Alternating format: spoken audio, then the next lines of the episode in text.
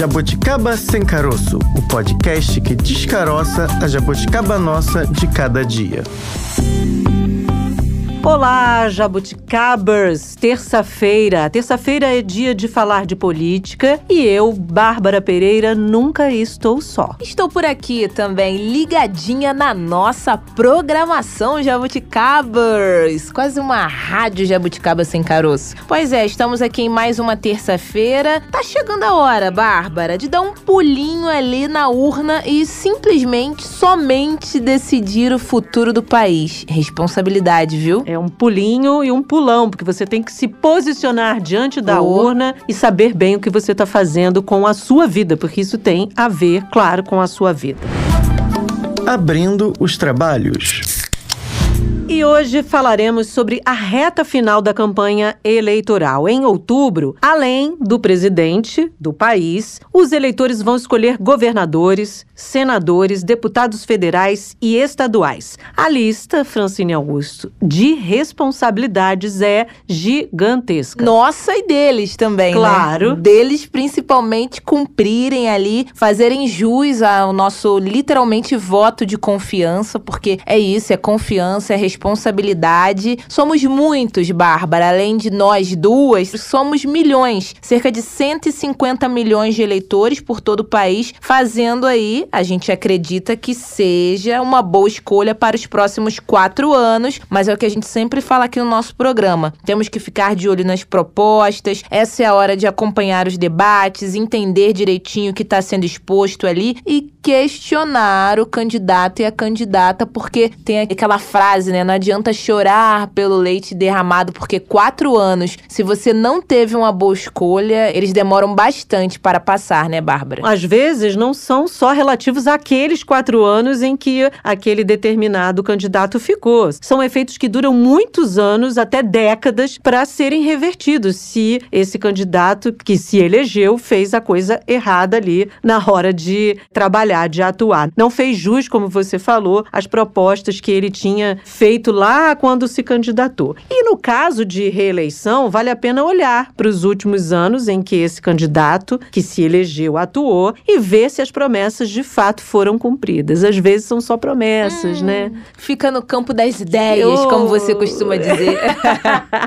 e se a ideia é renovar, essa é a oportunidade de fazer de fato uma renovação. Ou seja, Francine Augusto, vai lá, vê no papel o que, que ele botou no papel. Ele cumpriu, ele fez ali o que deveria ser feito ou ficou só na promessinha. Ou fez parte, pelo menos. A gente sabe também que até a população, né, nós temos a mania de falar: ah, se eu tivesse lá para qualquer situação, não só no quesito política, eu faria diferente, eu faria isso, eu faria aquilo. Suas propostas podem ser levadas. Você pode acompanhar audiências públicas que acontecem, né, ao longo do período que aquele candidato tá ali no cargo. E também a gente acha que é fácil quando a gente não tá naquele cenário, né? Ah, mas o candidato ou a- já a pessoa eleita poderia ter feito isso, aquilo, mas a gente não tá lá no lugar dele. Então eu acho importante a gente entender um pouco como funciona e ver pelo menos se ele fez o possível, porque às vezes, como você disse, fica lá no projeto, ele tinha a possibilidade de ao menos iniciar aquela ideia, mas também não deu nenhuma satisfação. Eu acho que a satisfação é sempre válida. Depois que o candidato entrou, se elegeu, ele pode falar: ó, meu plano era esse, não deu muito certo, tivemos problemas, aconteceu isso, isso e aquilo, a verba foi outra coisa, mas satisfação nenhuma e fica complicado. Também tem que olhar o seguinte, Fran, uma gestão pública não é uma empresa. É. Então tem que ver exatamente isso que você apontou. No caso aí, por exemplo, de um governador, que a gente vai ter eleição esse ano, com quem que ele compôs, como foi ali a atuação da Assembleia Legislativa, que composições ele fez, que concessões ele Oh. fez para poder atuar de fato. Ele atuou de fato de uma forma transparente. Essa transparência para a sociedade foi de fato exercida ou não. Então, são elementos que o eleitor, claro, são muitas coisas. No dia a dia, o eleitor pode dar uma olhadinha assim, ler os jornais, ver lá, entrar nos próprios portais aí das instituições. Acompanhar edital. Acompanha edital. Processo de licitação, você falou de concessão, veio aqui a ideia, por exemplo, a gente reclama bastante, independentemente da região, do país, da cidade, do quesito de transporte público. Esse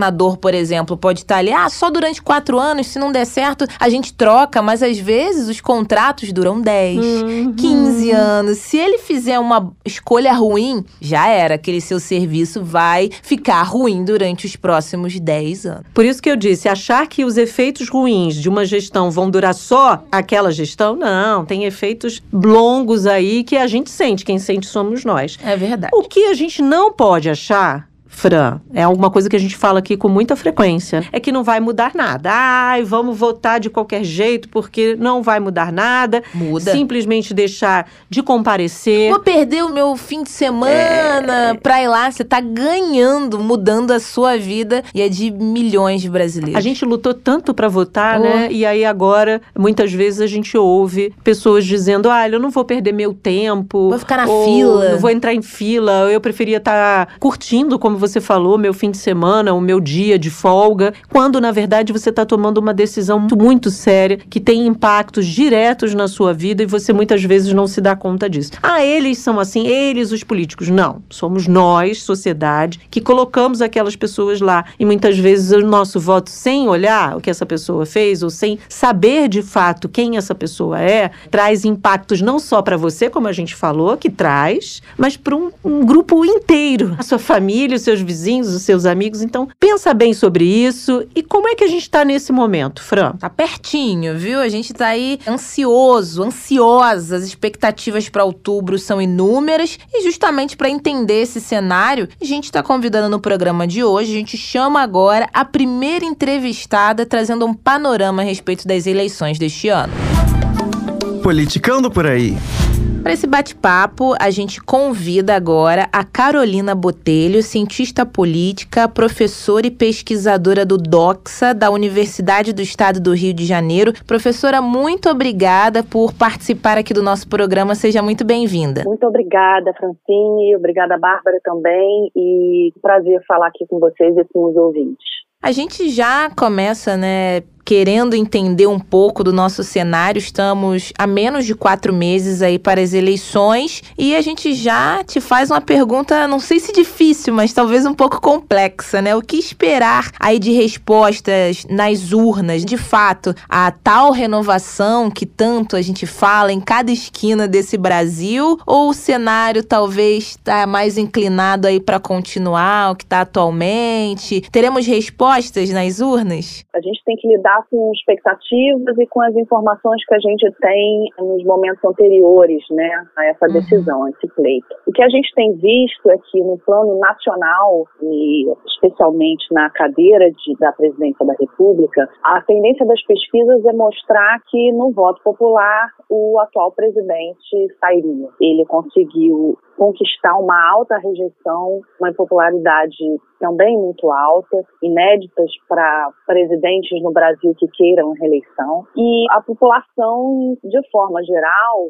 isso aí eu me baseei pelas próprias respostas de inúmeros é, institutos de pesquisa, é de que a população está muito descontente com a sua administração. Então, assim, dito isso, eu acredito que no plano tudo normal, condições normais, como as que a gente tem vivido desde a redemocratização até agora, é que a urna tenda a rejeitar a atual gestão. No plano legislativo nacional, a expectativa é que a gente vai ter uma renovação no Congresso associada a esse fato de uma grande rejeição por parte dos políticos que estejam no entorno desse presidente, ou se as condições vão ficar mesmas. Dificilmente eu acho que a gente vai ver o mesmo cenário de 2018, né, onde a renovação foi muito mais à direita, muitas vezes com pessoas ligadas à extrema direita, como a gente tem visto, mas assim com aquela ideia de nova política, de antissistema, de busca desenfreada por eliminar questões de corrupção a qualquer custo. Isso dificilmente a gente vai ver nesse próximo cenário. Agora, professora, ainda falando da questão da corrida presidencial, foi seu primeiro ponto, a gente teve nas últimas eleições um alto número de abstenções, um índice muito alto de pessoas que decidiram não ir votar porque não acreditavam em nenhuma das propostas. Qual é o risco de acontecer a mesma coisa nessas eleições, mesmo com esse cenário de rejeição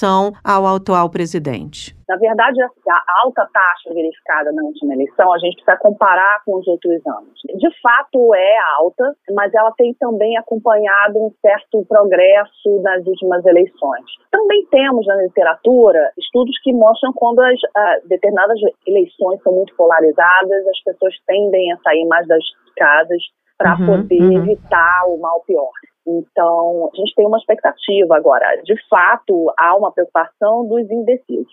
Como é que eu vejo isso, assim, intuitivamente, também baseada nos dados de pesquisa que eu tenho acompanhado? Ao mesmo tempo que a gente tem essa indefinição, né, de quantos indecisos vão ficar em casa, a gente também tem dados das pesquisas mostrando que mais de 70% da população eleitoral, né, do público que vai votar, está disposta e já garantiu sua escolha eleitoral, já está convicta de quem vai votar. Isso, de certa forma, tende a me levar a uma questão de que as pessoas estão é, realmente dispostas a fazer as suas escolhas. Então, eu não sei se vamos manter esse nível de indefinição das últimas eleições ou a gente vai responder alguns estudos da literatura da ciência política que mostram que em ambientes muito polarizados as pessoas saem mais de casa para poder escolher aquele e evitar que um mal maior ocorra. Em março, uma pesquisa Exame revelou que 66% dos brasileiros diziam que já tinham definido o voto para presidente. E aí agora também a gente está próximo dos debates tão aguardados. Apesar de hoje em dia os candidatos estarem super ativos aí nas redes sociais, nas, nas plataformas e lives, eu acho que o clássico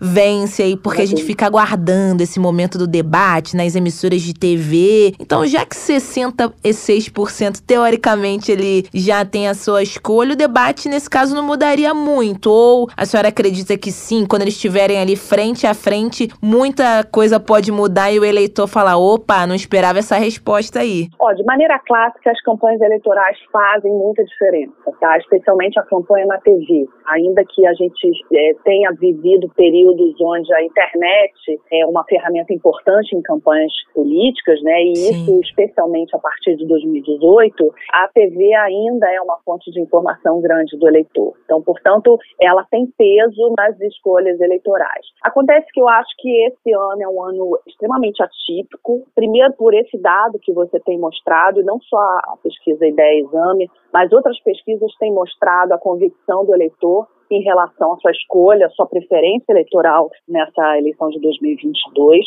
E também temos, assim, tipo de ambiente eleitoral já muito bem ativado já há muito uhum. tempo. Acho que talvez a pandemia tenha trazido, ou pelo menos antecipado um pouco essas discussões, né, por conta da má condução do governo e as pessoas se posicionarem contra ele desde o início, né, desde que ele começou a rejeitar a proteção da população. Então, assim, eu acho que tem alguns fatores que mudam o cenário e que fazem com que o ambiente de campanha iniciasse mais cedo. Além disso, a gente tem outras questões que têm pesado bastante para o brasileiro, que é a questão da inflação, da economia, essas Sim. questões de ordem muito práticas, né, da sua realidade objetiva, têm atrapalhado a vida e, e tem incentivado essas pessoas a se decidirem de forma antecipada. Agora, a gente não pode tirar o, o, peso das campanhas eleitorais, especialmente na campanha da TV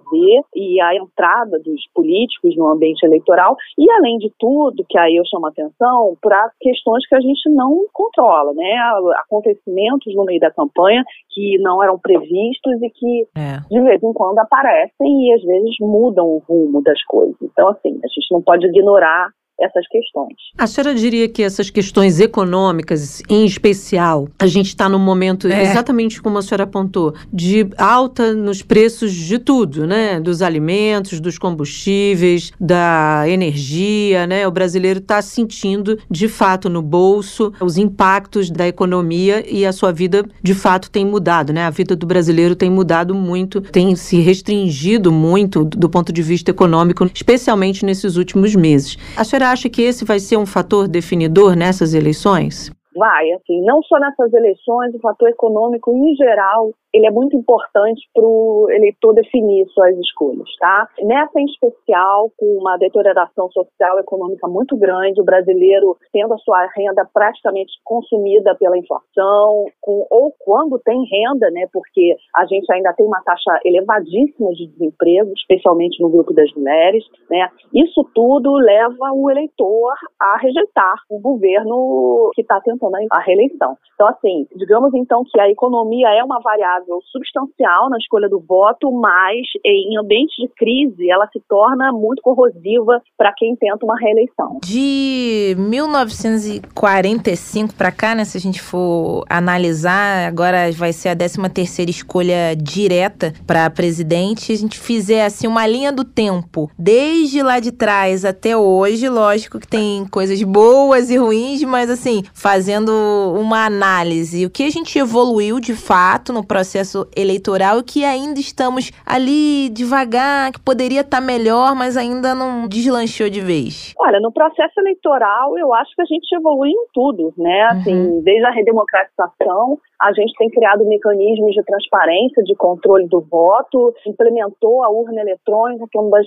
melhores tecnologias eleitorais no mundo, ao contrário de pessoas que não têm menor conhecimento, ou pelo menos a má fé nesse debate não coloca que o mundo civilizado, o desenvolvido, quer saber do Brasil como desenvolver essa tecnologia e como poder operacionalizar em seus países. Então, assim, eu diria que a gente só melhorou, né, no campo das instituições e também dos agentes políticos, né, os agentes da burocracia pública, né, de tentar implementar um sistema eleitoral mais limpo e mais transparente para a população. O que, que é o problema? O problema é que a gente tem forças reacionárias sempre operando na sociedade, isso não digo só no Brasil, uhum. mas, assim, especialmente no Brasil, elas ainda operam e elas querem consagrar e manter seus privilégios e tentam reagir a avanços republicanos que é para o bem público, né? Pensando só nos seus, seus próprios pares e seus próprios benefícios. Então, essas forças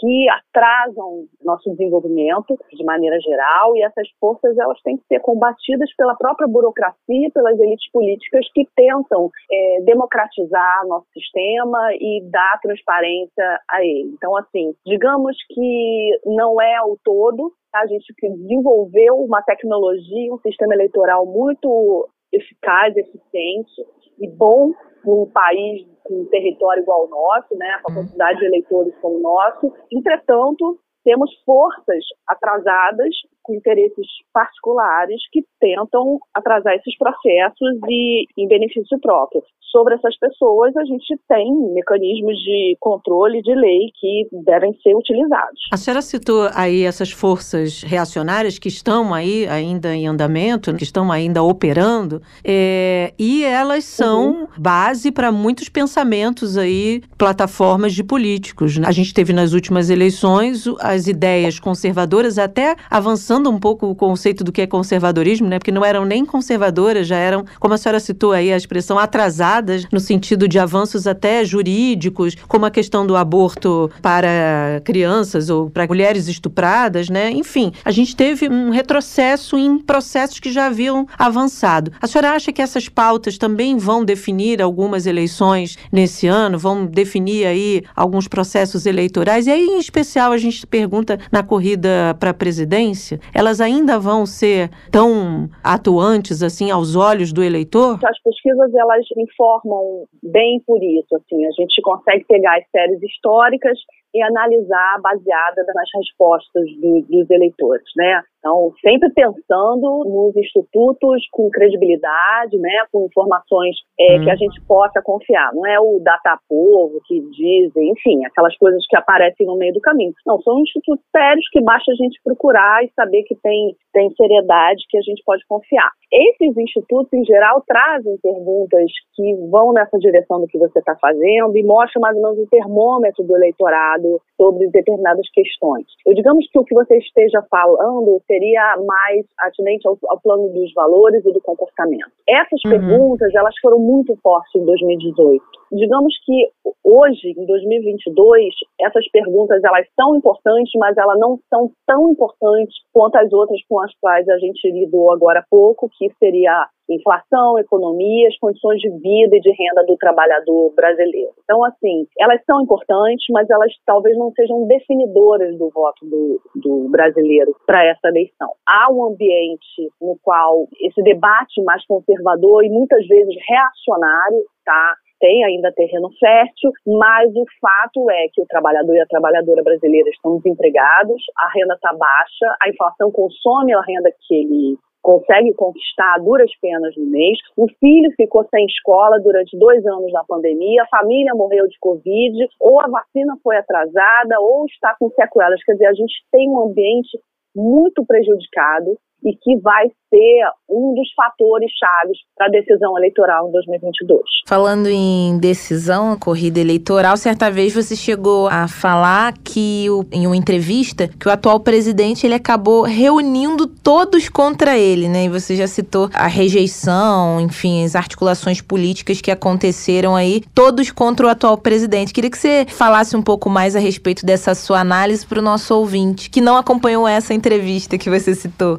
É, essa é uma entrevista que eu dei para o El País Brasil e, de fato, assim, era uma análise um pouco mais para frente, assim, a gente lida com as informações, como eu digo, de pesquisas atuais para tentar entender cenários futuros, né? Uhum. E, de fato, eu acho que tem ocorrido, né? Ele tem reunido em torno de si uma alta rejeição de vários setores da sociedade. A gente tem visto que, embora um grupo resistente, nada desprezível, é um público menor, aquele que defende e apoia o atual governo. Mas ele está bem fiel, né? Está bem solidificado ali. O restante, digamos, os 75% restante, é, tem, é, tem sido uma oposição sistemática ao governo. Ele conseguiu, de alguma forma, reunir em torno de si um grupo mais coeso, mas esse grupo não tem passado dos 25% a 30% de eleitores, o que não é desprezível, né? Eu volto a dizer, é uma taxa alta, mas é uma taxa incapaz de reverter uma situação eleitoral que, de certa forma, já está sendo colocada. Pois é, eu ia perguntar isso. A senhora acha que, embora seja baixa em comparação com a rejeição, 25% a senhora mesmo apontou, é um número representativo. Esse grupo poderia, de certa forma, abarcar, trazer para esse percentual outras pessoas, conseguir fazer a adesão de pensamento em relação à proposta desse candidato? Pode, principalmente dos indecisos, né? Eu diria que esses indecisos têm ficado mais decididos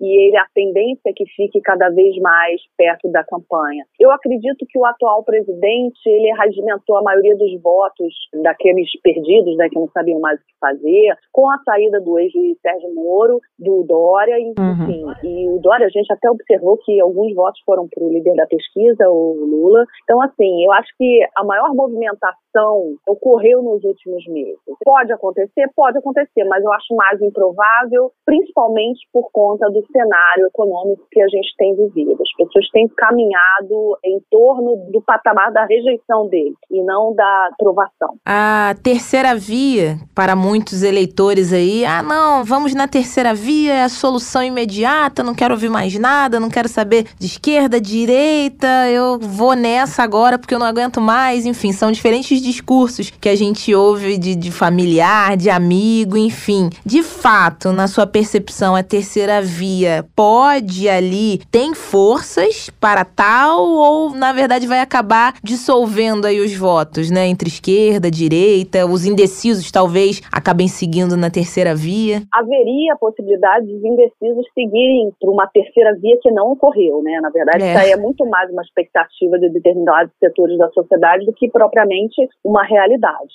Ela não aconteceu e a probabilidade é que não aconteça. Primeiro porque os eleitores eles estão muito determinados a seguir votando nesses dois primeiros candidatos.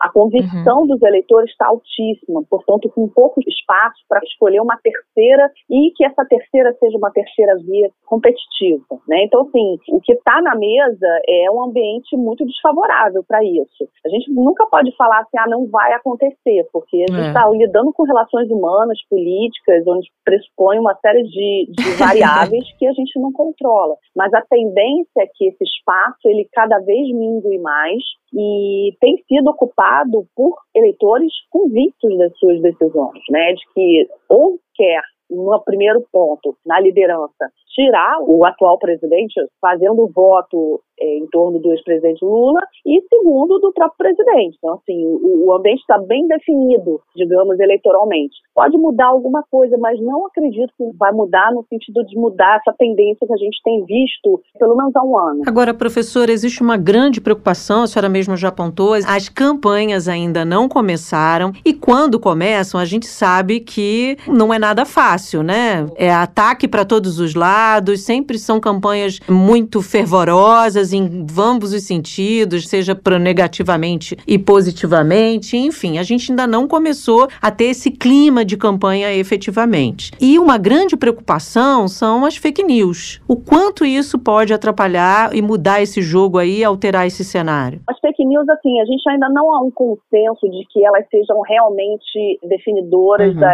decisão eleitoral que elas atrapalham, mas eu diria que hoje menos do que em 2018. Por quê? Porque as pessoas primeiro já se dão com, já têm em conta a existência delas. Já sabe como é que é o processo de produção. Já sabe que há grupos que simplesmente trabalham para produzir informações falsas. Dito isso, o eleitor ele já está mais informado, né? Então, assim, aquilo que de, em 2018 veio do nada, uma onda mesmo, de informações que as pessoas não sabiam nem onde se localizar, hoje elas já conseguem procurar os ambientes nos quais ela possa se informar melhor. Então, o eleitor hoje está mais educado. Agora, isso não quer dizer que ela não é, que esse, esse recurso, né, da utilização das fake news não seja um, uma coisa muito deletéria para o ambiente democrático eleitoral. De fato, ela atrapalha, ela talvez retarde até algumas definições, eu não sei quanto, aí não tem pesquisa para mostrar isso,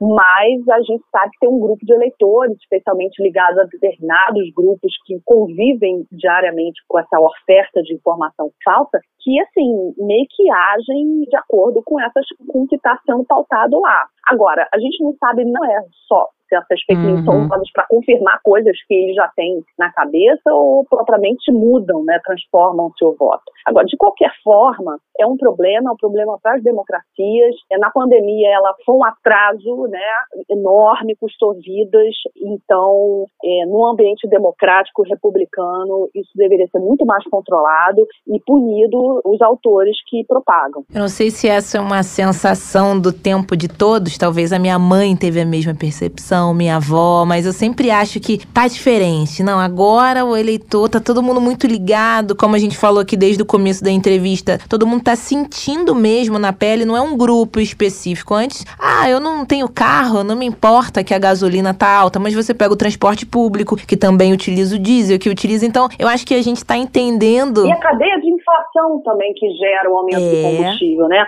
Como é que o, o transportador vai trazer a farinha que faz o seu pão? Isso tudo aumenta. Eu acho que agora tá todo mundo mais ligado e até a questão da união, né? Não, a gente tem que decidir junto, mudar junto, porque interfere de fato na vida. Não tem mais esse individualismo. Ah, não tenho carro, não me interessa, ou é como você disse, é a farinha que faz o seu alimento, enfim, tem essa percepção. Talvez os mais antigos que vieram antes vão falar: não, na minha época eu também senti que mudou. E é uma renovação constante. A gente tá muito mais ligado em tudo e digitalmente também, né? nessa questão das fake news. Eu acho que a gente já não acredita mais em tudo. Antigamente, um candidato lançava uma lorota a respeito do outro, as pessoas não tinham como confirmar se era verdade, se era mentira. Agora, isso também ajudou muito, né? A tecnologia a favor do eleitor, né? Eu acho que assim, as fake news, elas sempre ocorreram, tá? Eu acho que é. isso aí em campanha eleitoral é mais velho que andar para trás.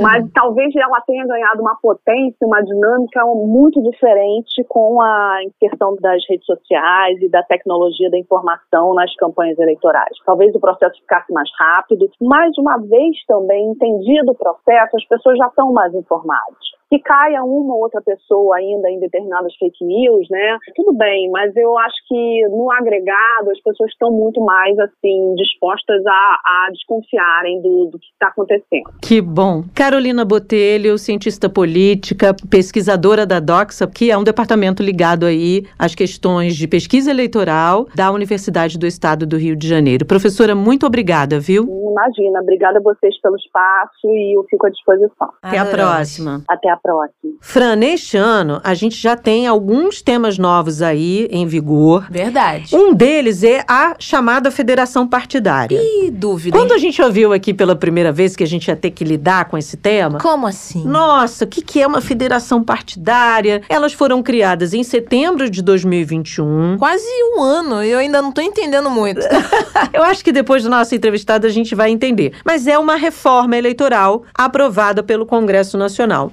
Mais uma forma aí de tentar organizar os partidos para que a gente não fique naquela velha discussão de, do toma lá da cá, né? O partido que entra, que pede um pouquinho para o outro, que cede para aquele outro, que diz que aquele outro que não estava compondo, agora está compondo. Mudei de ideia, Mudei saí, de ideia, voltei. saí, não quero mais, você não combina mais comigo. Ou seja, vamos fidelizar aí as suas relações às relações partidárias, né? Será que tem diferença federação para coligação? Os partidos, eles já não são ali unidos com as mesmas ideias? Será que tem regra a ser seguida? Muitas dúvidas, Bárbara. Por isso, a gente chama mais um especialista para esclarecer estas e várias outras. Direto do Palanque. Para esclarecer esse assunto para os nossos ouvintes, conversamos agora com o cientista político Guilherme Carvalido, professor da Universidade Veiga de Almeida. Carvalido, muito obrigada por participar aqui do nosso podcast hoje, viu? É um prazer falar com vocês. Estou à disposição. Professor, a gente já começa querendo esclarecer, dúvida de muitos ainda. Estamos já na reta final, ou talvez seja só o começo, né? As eleições agora em outubro, e muitos ainda não entenderam muito o conceito, a lógica das federações partidárias. Então, gostaria de pedir para o senhor esclarecer para a gente o que de fato são as federações partidárias. Bom, as federações partidárias são a união de dois ou mais partidos para o chamado período eleitoral de um mandato que vai ser feito numa eleição, no caso a eleição agora é de 2022. Ou seja, trocando em miúdos, será a união de partidos, dois ou mais, pode ser dois, no caso até agora só tem uma formada que são de três, né, que já está oficializada pelo TCE, que coloca esses dois ou, ou mais partidos unidos durante o período eleitoral. Ou seja, vamos falar do caso concreto. Se formou uma, uma federação, já a primeira formada no Brasil, agora no final de maio, do Partido dos Trabalhadores, Partido Comunista do Brasil e Partido Verde. Formaram uma federação. Tem um nome lá que eu esqueci agora, é Brasil Esperança, se eu não me engano. Mas essa federação ela vai precisar se juntar com um partido único durante, já que eles se consolidaram dessa forma, durante o período da eleição do mandato que vai ser eleito agora em 2022, ou seja, 2023, 2024, 2025 e 2026. Essa junção desses três partidos, obrigatoriamente, a partir dessa formação dessa federação, terá que durar durante os quatro anos do mandato que vai ser colocado, ou seja, vale para todos os mandatos que estão sendo colocados, tanto majoritários quanto proporcionais, ou seja, majoritários, Senado, governo do Estado e governos estaduais, e proporcionais, deputados federais e deputados estaduais, ou seja, eles terão que se juntar com um partido único e atuarem como um partido. Na verdade, são três partidos diferentes que formaram uma federação para esse período eleitoral de quatro anos. Agora, professor, o que, que isso se diferencia das coligações? Para quem está ouvindo a gente, talvez pergunte: olha, mas os partidos se juntavam antes. Já tinha isso. É, formávamos uma frente para poder estar ligados àquele candidato numa determinada eleição. O que, que é diferente com a federação? As chamadas coligações elas foram bem restritas a partir da reforma de 2017. Hoje, você não pode fazer coligação para cargos majoritários, ou seja, governador, prefeitos, senadores e presidente da República. Hoje não pode mais para fazer coligações para cargos proporcionais, deputados e vereadores, tanto federais, como estaduais, como municipais, evidentemente. Ao fazer isso, você restringe muito as coligações. E há uma outra diferença também entre as coligações e as federações. As coligações, mesmo só majoritárias, elas são feitas no período eleitoral. Terminado o período eleitoral, essas coligações podem ser desfeitas. Hum. Elas não são obrigatórias. As federações não, elas têm a eleição, são eleitos os candidatos dessa federação e obrigatoriamente tem que continuar durante todo o mandato daqueles cargos que foram eleitos. Na coligação, não. Na coligação, elas podem, há esse direito de serem extintas logo após a eleição. Ou seja, os partidos se unirem e não terem mais aquela coligação. Na federação, não. Obrigatoriamente, esses partidos devem permanecer juntos durante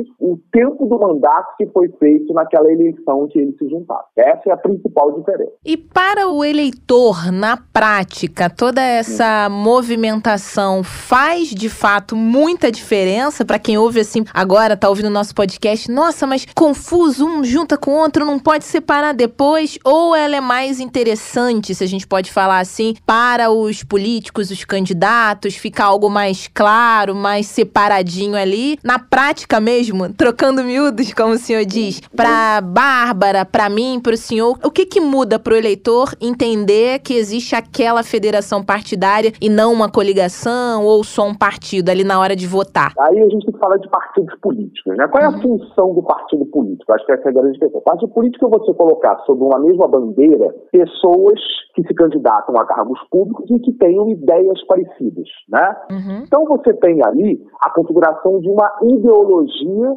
para apresentar à sociedade ideias para que as pessoas votem naquelas pessoas ligadas ao Por quê? Porque o político ele só pode existir, ele só pode ter mandato, ele só pode ter efetividade quando ele está coligado a um partido político. Essa é a lei, a regra constitucional e o Brasil não foge dessa regra. Muito bem, quando você se une num partido, você está trazendo ali aspectos ideológicos. Então, quando os partidos se unem e formam federações, ou até mesmo as coligações, pressupõe-se que eles têm o quê? Programas de ideias ideológicas parecidos. Então, quando você apresenta essa configuração parecida, fica mais fácil, teoricamente, para o eleitor dizer, ó, quando o partido A, B e C se juntam, eles têm ideias parecidas. Então a gente pode votar numa ideia que vai ser configurada, numa tentativa de se botar isso a funcionar durante a legislatura ou durante o mandato executivo daquela pessoa. Uhum. Então, para o cidadão comum como nós, é interessante verificar isso, porque falta no Brasil, historicamente, uma configuração partidária, um fortalecimento dos partidos, para que o cidadão, o eleitor, possa votar em ideias que estão sendo Isso não fica claro para o eleitor brasileiro brasileiro. Uhum. Né? Não fica claro. Então, o interessante é que essas federações elas fortaleçam as uniões ideológicas dos partidos, para que nós, eleitores, possamos olhar aquilo lá e dizer, não, aquele pensamento tem a ver comigo ou aquele pensamento não tem a ver comigo, e você se identificar. Ficar mais claro o ponto de vista dos candidatos através das ideologias partidárias. Por quê? Historicamente, os partidos no Brasil são muito diversificados, não há uma clareza qual o andar da ordem ideológica ou das ideias daquele partido. E as federações, elas buscam trazer aquele preceito constitucional de que os partidos precisam ter o quê? uma regra a seguir.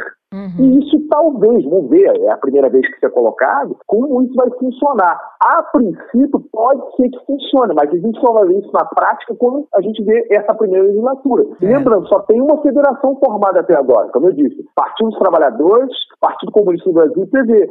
Então, outras sendo avaliadas, a gente vai ver isso, mas é uma, ainda não sabemos como funciona. Mas, a princípio, isso para mim é uma opinião, né? Isso fortalece a ideia do partido. Por quê? Porque o candidato está ligado a um partido. E quanto mais claro for a ideia desse partido, mais interessante para o eleitor saber com quem ele está votando. Estou votando naquele cidadão que está ligado àquele partido que tem aquela ideologia. Portanto, eu, eu prevejo que ele faça tais e quais atitudes ao longo do processo. Isso, democraticamente, é muito interessante. Porque, na verdade, os candidatos estão ligados a ideologias e ideias. E quando ele está ligado a um partido, isso é claro, fica mais interessante para o eleitor trazer e votar naquele cidadão com aquelas ideias mais claras. Pois é, o senhor está explicando algo que deveria ser assim, né? Os partidos é. se unem com uhum. propostas ali semelhantes em prol de um bem comum. Não é bem uhum. o caso, a gente sabe muitas uhum. vezes que os partidos se unem para poder unir suas forças em prol do próprio partido ou de algumas figuras dos partidos. Tem Exatamente. aí essas questões questões no Brasil. E aí, muitas vezes, se atribui isso ao próprio Centrão, que não tem uma cara, que não tem uma ideologia. O senhor acha que com a constituição das federações, isso pode fazer frente a esse chamado Centrão que hoje predomina aí na força política, como força política? Pode ser uma tentativa, sim, mas não necessariamente vai funcionar. Por quê? Porque os políticos eles são muito fisiológicos. Vamos usar uma hum. outra expressão técnica, são muito fisiológicos. O que é ser fisiológico? Ele não vai lutar por ideologia, vai lutar por verba, por uhum. dinheiro para os seus, mandatos. Essa é uma prática. E aí você acabou de falar, o Centrão ele se une justamente para unificar e trazer de forma conjunta a maior quantidade de dinheiro possível para aquele conjunto de pessoas que se unem, mesmo de partidos diferentes, às vezes ideologias, para conseguir a maior quantidade de verba do poder executivo. Isso pode continuar com as federações? Pode. Pode continuar sim. Você pode formar vários centrões nesse uhum. sentido. Agora, as federações une federações, vai fazer com que essas federações se unam ideologicamente. Ah, todo mundo quer dinheiro? Todo mundo quer dinheiro, não há a menor dúvida disso. No entanto, a questão é, você vai juntar processos de interesses específicos por dinheiro. Então, um partido de esquerda, um partido de direita, um partido de centro vão se unir e vão lutar para essas ideologias para trazer isso para eles próprios. E isso sim é o que acontece no mundo todo democrático. Então, é talvez funcione nesse sentido. O que, é que acontece hoje? Tem um grande centrão que é gente de todo tipo que luta para unificar um dinheiro com ideologias diferentes. Uhum. Talvez, eu repito, talvez, vamos ver como é que a realidade vai se configurar, a gente não sabe, tudo é uma grande dúvida, mas você vai trazer centrões ideológicos, centrões partidários que vão lutar pelas suas causas para situações específicas. Essa é a ideia teórica né, das federações. Agora, a gente tem que lembrar uma outra coisa muito importante que a gente falou aqui. As federações também são uma tentativa de resposta para a chamada cláusula de barreira. O que é a cláusula de barreira? A cláusula de barreira é você, determinados partidos que estão sozinhos, não conseguem um número específico de deputados, de deputados federais, eles vão perder o fundo partidário. E isso os partidos não querem perder, que é o dinheiro público para sustentar os partidos que eles continuarem funcionando. Sim. Então, se você forma federações, você junta federações, você consegue aumentar o número de deputados. E ao aumentar os deputados, aquela verba fica garantida para aqueles partidos. E aí, consequentemente, o partido, mesmo em federação, continua funcionando. Então, na verdade, ele é também uma resposta à chamada cláusula de barreira para o processo do poder proporcional. Ou seja, se o partido não tiver tiver um número de deputados específico, ele perde aquele fundo eleitoral. E o fundo partidário junta partidos para que isso não aconteça caso um desses partidos, ou muitos deles, não consigam efetivamente o número de deputados. E isso é muito ruim, porque se aquele partido não consegue dinheiro, ele tem de acabar, porque sem dinheiro ele não funciona, obviamente. E é o hum. fundo partidário que dá à existência a possibilidade daquele partido continuar a existir. Então eu vejo também na prática, a gente tem que ver a questão ideológica, a questão teórica e a questão prática. Ela também, por outro lado, é uma resposta à cláusula barreira imposta também lá na reforma de 2017, que não permite mais coligações proporcionais. E aí essas federações, elas trazem uma resposta para esses partidos que têm a possibilidade de não existirem mais por não terem número de deputados, voltarem a existir e receber o fundo partidário. Nós temos que falar também do ponto de vista prático desse processo. Na sua opinião, professor, termos formados né, até então só uma, seria, não sei, por falta de ideologias em comum, porque como o senhor falou, tem que continuar aí nos próximos anos juntos, os partidos, a mesma ideologia. A gente sabe que o ser humano, né, a democracia é assim, cada um pensa de um jeito. Isso talvez seja um reflexo, termos somente uma, de que os partidos não se adaptariam tanto a essa situação já pensando a longo prazo, porque se não conseguiram, entre aspas, né, se entender para formar federações mais que uma até agora, talvez talvez ao longo de anos seja mais complicado. Né? Na sua opinião, por que só formamos uma? É, só formamos uma porque de fato é difícil. Não é fácil você configurar num país complexo como o Brasil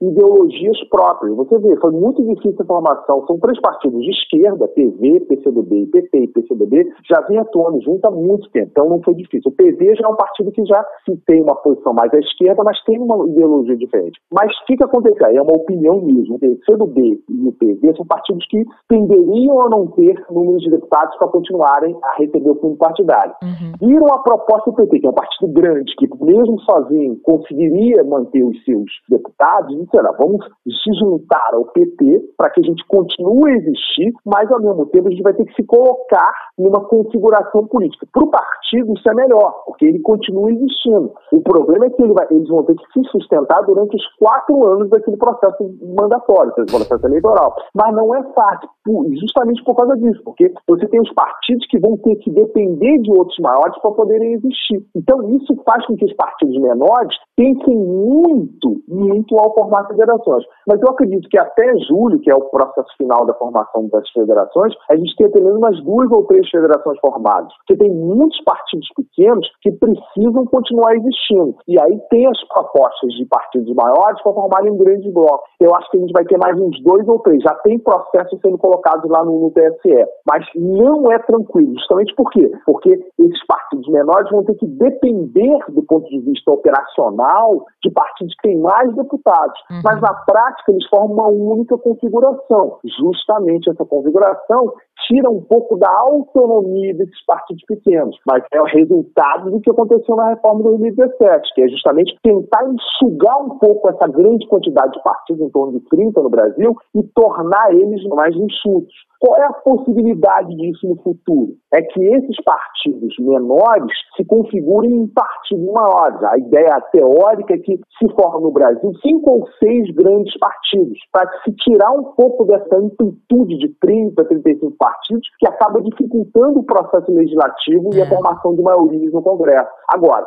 como é que isso vai acontecer? Vamos aguardar, é muito cedo para dizer, mas a tendência é fazer com que os partidos formem grandes federações e futuramente se juntem em partidos maiores, formando quatro, cinco ou seis grandes partidos, como acontece, por exemplo, em países da Europa, onde você tem multipartidarismo, mas pela lógica não tem, tem 30, 40, mas sim grandes partidos que têm poder de voto e possibilidade de conseguir o quê? O fundo eleitoral para continuar existindo e, evidentemente, tentando chamar a atenção do eleitor com suas ideologias. Mas a ideia central disso tudo é que os partidos pequenos sobrevivam essa mudança eleitoral, como eu disse, que ocorreu em 2017. Professor, o senhor disse que julho é o prazo limite para a construção é. dessas federações. Sim. O que, que Sim. acontece caso os partidos não consigam formar federações aí nas, nessa própria eleição desse ano, né? Qual é o impacto disso nas eleições de 2022? Nós vamos continuar com muitos partidos, como aconteceram nas eleições. E o que pode acontecer? Esses partidos menores não conseguirem número suficiente de deputados e perderem o fundo eleitoral. Por isso eu estou achando que muitos partidos pequenos ainda vão formar federações porque eles estão temerosos de não conseguirem hum. exatamente o número de, de cadeiras no, no, Congresso Nacional e perderem o fundo eleitoral. Por isso eu acho que vamos ter ainda formações de partidos para que eles existam e tenham essa possibilidade. Porque a gente sabe que os partidos menores não conseguem um número de cadeiras específicos lá no Congresso Nacional. É. E aí vão deixar de existir, porque a, a regra é essa. A mudança eleitoral trouxe para isso. E como você não pode mais fazer coligações proporcionais, como eu disse, desde 2017, vai ter que haver aí uma junção jurídica, uma junção efetiva, para que eles continuem existindo. Então, eu acredito que, mesmo com essa dificuldade que a gente está mostrando aqui, a gente ainda vai ter pelo menos mais umas duas ou três federações, justamente para salvaguardar esses partidos menores, junto aos grandes partidos, PT, como a gente já viu um caso, é União Brasil, PSDB, que são esses partidos grandes, vão trazer para juntos deles partidos menores, formar essas federações que vão ficar juntas durante os quatro anos seguintes a esse processo eleitoral, mas que garantirão a esses partidos pequenos o fundo eleitoral e eles continuarem existindo. Caso contrário, eles vão deixar de existir. Eles vão perder dinheiro e não sem dinheiro não dá para você existir, sem nem acabar. Então a questão é juntar esses partidos em federações para, quem sabe, dependendo da conjuntura, formar grandes partidos futuros, que é a ideia, como eu disse, para diminuir esse multipartidarismo, que aí é, um, é, uma questão de ponto de vista, no, eu, na minha opinião, tem muitos partidos no Brasil, é interessante para a governabilidade que se formem grandes partidos, quatro, cinco, talvez seis grandes partidos para facilitar é. a organização política e principalmente a governabilidade da relação com o executivo, porque hoje forma esse grande centrão que tem uma dificuldade muito grande para o próprio eleitor e a própria governabilidade, tanto do ponto de vista do legislativo quanto do ponto de vista do executivo. Isso tornaria o processo mais claro, oh. né, professor, para o eleitor, porque muitas dúvida, vezes olha, dúvida. vê esse monte de partido e muitas vezes não sabe é, que propostas eles têm, o que de fato eles contribuem para o processo democrático brasileiro, Muitas vezes é. alguns partidos são criados, a gente sabe disso, infelizmente, no sentido de bagunçar um pouco também o processo, né? Então, exatamente. de fato, tornaria mais claro para esse eleitor. Agora, é, o senhor disse aí que as federações, então, até julho, caso não consigam, de alguma forma vão conseguir, né? Vão oh. ter que se juntar porque ninguém quer perder dinheiro, vamos deixar claro, ali falar no, no, português bem claro. E aí, uma vez tendo a eleição, o senhor disse, eles não podem se separar mais. Não. Só que a gente sabe que no Brasil a gente está vendo aí um caso claro, não estamos falando aqui nada que não esteja aí já disponível nas mídias, que é o próprio PSDB. Tá aí, vive uma crise com muitos caciques brigando, e aí uma vez eles dentro de uma federação e um cacique de partido resolve aí não concordar com um determinado processo, o que que acontece? Tipo, eu tô aqui dentro da federação, mas a minha linha é essa. Só que agora, nesse momento, eu não quero apoiar determinada proposta, não aceito, enfim. O que que acontece quando um partido não tá ali em sintonia com o que propõe a federação? É uma pergunta muito importante. Aí entra a chamada lei dos partidos políticos, entra a lei constitucional da Constituição de 88. As federações, elas precisam seguir as leis partidárias, que é aquela regra básica que está na Constituição brasileira. Esqueci agora o nome da lei, mas está na Constituição. E além dessa lei, que é a base de toda a formação da federação, as federações formam uma cláusula interna. Elas vão formar uma cláusula de regras para isso, que tem que estar, como eu disse, ligado às leis partidárias. Então, se um político que está ligado a essa federação não concorda com o voto da federação, esse político pode ser expulso e perder o cargo. Hum. Ele pode ser expulso para perder o cargo, porque a gente sabe que, pela lei, o cargo não é do candidato, e sim do partido. Então, existe ali toda uma regra estabelecida, e aí ver lei especificamente, que aquela pessoa que não segue aquela federação e dentro do partido ela não segue, ela poderá, esse político poderá ser desligado do partido. E ao ser desligado, ele pode perder o mandato. Então, há ali toda uma regra, aí depende de cada situação, existem regras específicas para isso, mas basicamente ele precisa seguir as regras partidárias estabelecidas pela lei e pela própria federação estabelecida em regra no momento que ela é aprovada pelo TSE. Logo, quando você assina, um partido assina e dentro dessa assinatura tem os políticos que se elegem por isso, há regras a serem seguidas. Portanto, esse político poderá, dependendo do julgamento feito aí em cima das leis, perder o próprio cargo, perder o próprio e voltar aquele cargo para o partido ou para a federação. Então, isso é muito interessante, que coloca né? Claro que existem, evidentemente, exceções para isso, mas, de uma maneira geral, todo o processo partidário ele coloca o político precisando seguir todo o sentido daquela federação. Agora, como, como é que aquela federação vai atuar, se ela vai atuar conforme ela prometeu o eleitor, são outros 500, mas em tese ela vai seguir o que ela prometeu para o eleitor. Agora, nada pode impedir também dela mudar o seu ponto de vista internamente. Sim, não impede. É. Né? Ah, então nós apresentamos uma proposta para o eleitor, só que agora a efetividade lá no cargo, a gente vai para o outro lado. Pode acontecer, porque a maioria que forma isso. Os políticos eleitos daquela federação se unem e dizem, vamos votar de uma maneira diferente que a gente prometeu. Pode acontecer, isso não é quebra de processo. Tomara, esse é o desejo da gente, que a democracia funcione, que aquelas pessoas lutem internamente naquela federação para que seus pontos de vista prevaleçam e que a maioria democrática dentro daquele partido prevaleça. Mas isso, como eu disse, vai depender muito de como está organizado aquela federação. Se ela é democrática, a maioria vai ver. Se ela não é tão democrática assim, aqueles caciques mais fortes vão ter forças e vão conseguir impor as suas vontades. É o que acontece muito em vários partidos e várias federações do Brasil. É, é, o que pode acontecer. Quando o senhor fala isso, eu não consigo ver, por exemplo, um grande dirigente ou um grande cacique, como a gente está usando aqui a expressão, sendo expulso do partido porque não concorda com não, a opinião.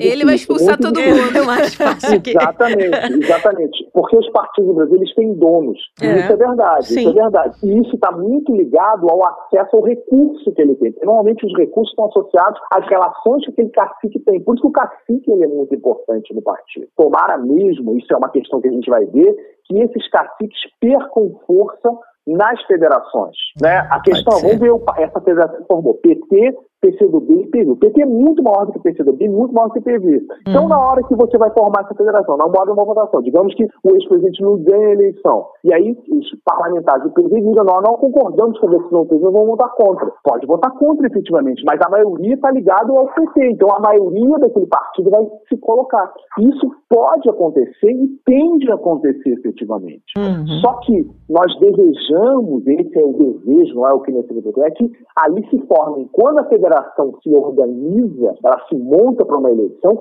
que de fato ali as pessoas têm um programa a ser seguido e que esse programa seja colocado efetivamente durante o processo eleitoral. O que não necessariamente isso vai acontecer na prática, uhum. mas a ideia é que isso aconteça. Agora, os caciques continuam a ter dependendo da forma como eles organizam a, aquela estrutura partidária, isso talvez continue a ter uma grande força. E essas federações, elas impulsionariam aí, aumentariam a capacidade eleitoral, justamente já que a gente está falando de cacique, né? Dos presidenciáveis, professor? Eles seriam os mais beneficiados ou não necessariamente? Não necessariamente, depende muito de cada situação. Normalmente, no Brasil, aquela figura que vai para o cargo executivo ou tem um grande cargo legislativo, ele tende a ser um cacique. Agora, a gente tem vários casos contrários, que nem cargo tem, entendeu? É. Não, não é necessariamente. Mesmo o Partido dos Trabalhadores, o Lula é o grande cacique. Tudo está ao redor dele. Sim. Quando o Lula morrer, é que quem vai tomar né, dentro daquele partido, quem vai ser um, um, novo sujeito. Ainda não tem, mas tem que se colocar, entendeu? Uhum. Gilberto Kassab, no PSD, que é outro grande partido. Gilberto Kassab não tem cargo. Ele, ele é o cara que organiza as articulações políticas do PSD mas não tem nem cargo. Ele, na verdade, ele é só um político. Ele já foi prefeito de São Paulo, ele já foi deputado, mas ele hoje não tem cargo nenhum. Então, na verdade, é. qual é a questão? A questão é, ele pode ser um cacique, não necessariamente está ligado a cargo. Valdemar Costa Neto, do PL, também não é um cara assim.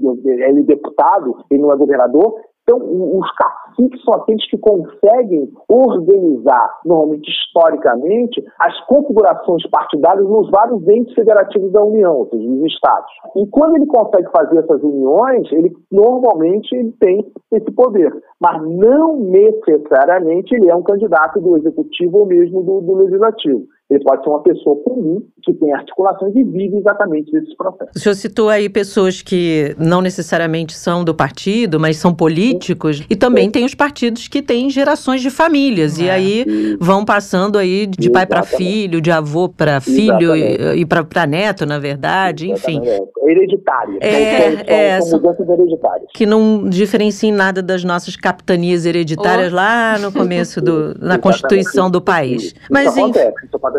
Infelizmente, né, professor? Sim. Professor Guilherme Carvalhido, cientista político, professor da Universidade Veiga de Almeida. Muito obrigada, professor. Foi bastante informativo, bastante esclarecedor. Esse é um verbo que a gente gosta de usar aqui, porque a gente está aqui exatamente para esclarecer ao nosso ouvinte pontos que muitas vezes ele lida com isso no cotidiano, vendo na imprensa o tempo inteiro, mas não é destrinchado para ele como é que as questões se relacionam, como elas funcionam, como é a máquina pública e, no nosso caso aqui, a máquina eleitoral. Muito obrigada, professor. É sempre prazer à disposição de vocês para falarmos sobre os assuntos importantes do Brasil, da política e economia brasileira. Abraço, tchau, tchau. Até a próxima. Tchau, tchau, até a próxima. A gente citou nessas duas entrevistas agora a questão das notícias falsas, fake news, e o TSE, inclusive, vem desenvolvendo aí algumas ações no programa de enfrentamento à desinformação, já que o pessoal está bem conectado, Bárbara, e justamente a conectividade